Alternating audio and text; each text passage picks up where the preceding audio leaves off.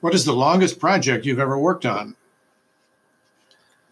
My longest project took from 1974 to 2019, the construction of my harpsichord.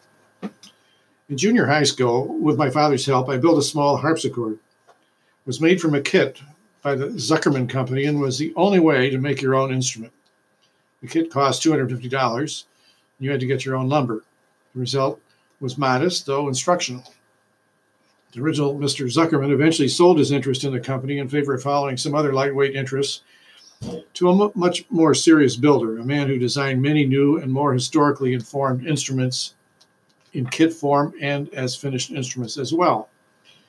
One of these kits was modeled after a mid-18th century French harpsichord. Although not an exact copy, it would sound and look very much like the real thing.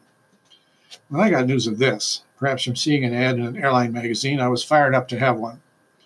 The company issued many bulletins announcing the pending availability, and then another letter saying that at last they were on hand.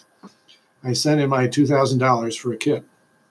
This included plans, instructions, hardware, much of the wood already pre-cut, including a spruce soundboard, blank keyboard and jacks and strings.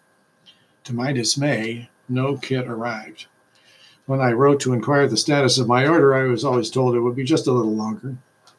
Eventually, I got tired of that and called the owner. In a tired voice, he explained some of the delays. I mustered a certain indignation, and he said I could have my money back if I wanted it. So I waited.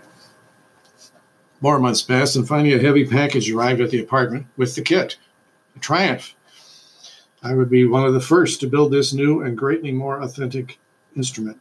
I pulled the package apart, laid out the plans and drawings, pawed through the instructions, and began laying it on the floor in the second bedroom in our Boston apartment.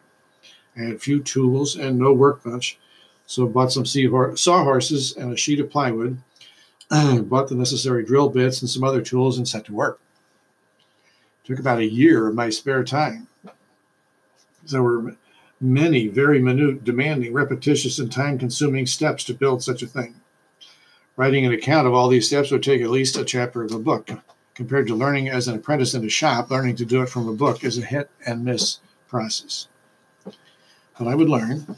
Time ground on. At one point, there was an express letter from the firm's owner, Mr. Way, saying that there needed to be an additional brace built into the thing to keep it from collapsing under the weight of the string tension. I prevailed on a machinist friend who obliged me by making the added brace. When a year had passed, it was complete, or at least fully functional.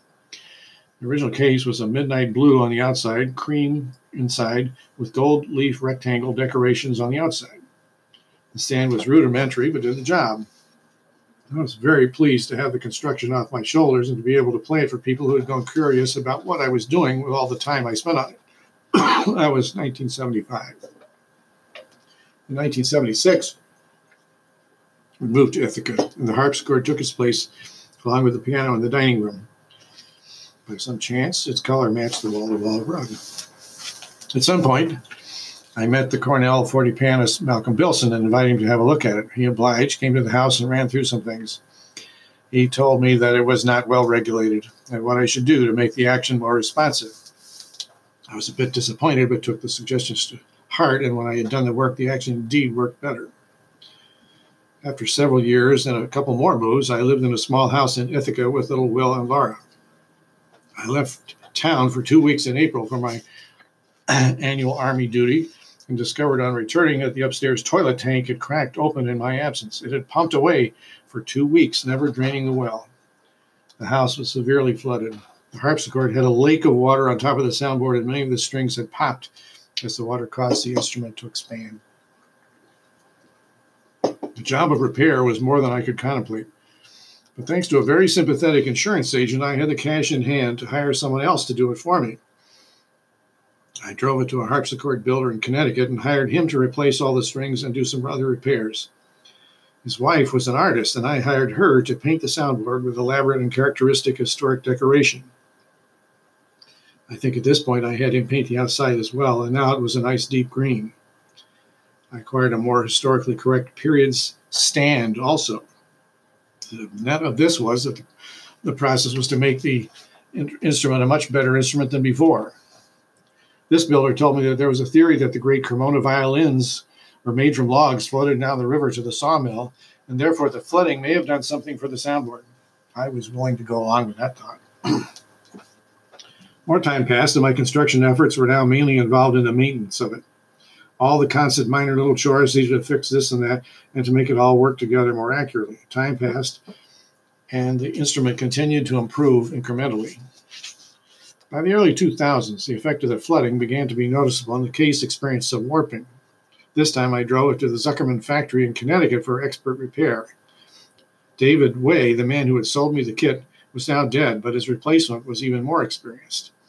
They had a way of drilling into the case from underneath, adding some additional braces and making removable doors that could be used to access the insides in the future if necessary. I also had them redo the action, replacing the little plastic plectra that set these strings to vibrating, and also went in to spend a weekend in their shop learning professional tricks. This brought it to another new level. About this time, I decided that I really was more interested in playing the piano, and the harpsichord got less attention, as it takes a solid hour to tune the thing, and it needs tuning at least every week to keep it in good tune. That really eats into time for playing and practicing. The piano needs tuning twice a year, and you pay someone else to do the chore. When I tuned it up and looked after it, I always marveled at the sound and what it could do to enhance the sound of early music, but then it would be neglected again. Eventually, I decided it would be good to sell it. It's part of an overall downsizing of things. By this point, 2018, it had developed some additional problems, so I hired a technician from Ithaca to work on them. By now, harpsichord technicians had advanced a great deal further, and Don knew some things that would fix the sticking keys and the high treble. But it was complicated and related to the design problems I first mentioned when I needed to put an additional brace in it back in 1975. Now it really needed another 3 internal braces to stop the slow inward migration of the case. Don McKechnie did this work, plus some additional regulating using techniques discovered in recent years, and the thing now works and sounds better than it ever did before. I think I could say now that it is, in fact, finished. But how can I sell it now? Later in the summer of 2019, I trucked the harpsichord back to the Zuckerman factory in Stonington, Connecticut, to have them convert it to a transposing instrument. This allows me, with a simple change, to make it playable at both A440 and A415. At A415, the A sounds as a sharp, and the whole instrument sounds as though it were tuned half a step lower. The A440 is standard concert pitch. It's the level pianos and orchestras have used for a long time and are tuned to. But the A415 pitch is preferred by some Baroque performers on the grounds that back then, in the 18th century, many instruments were tuned about that level.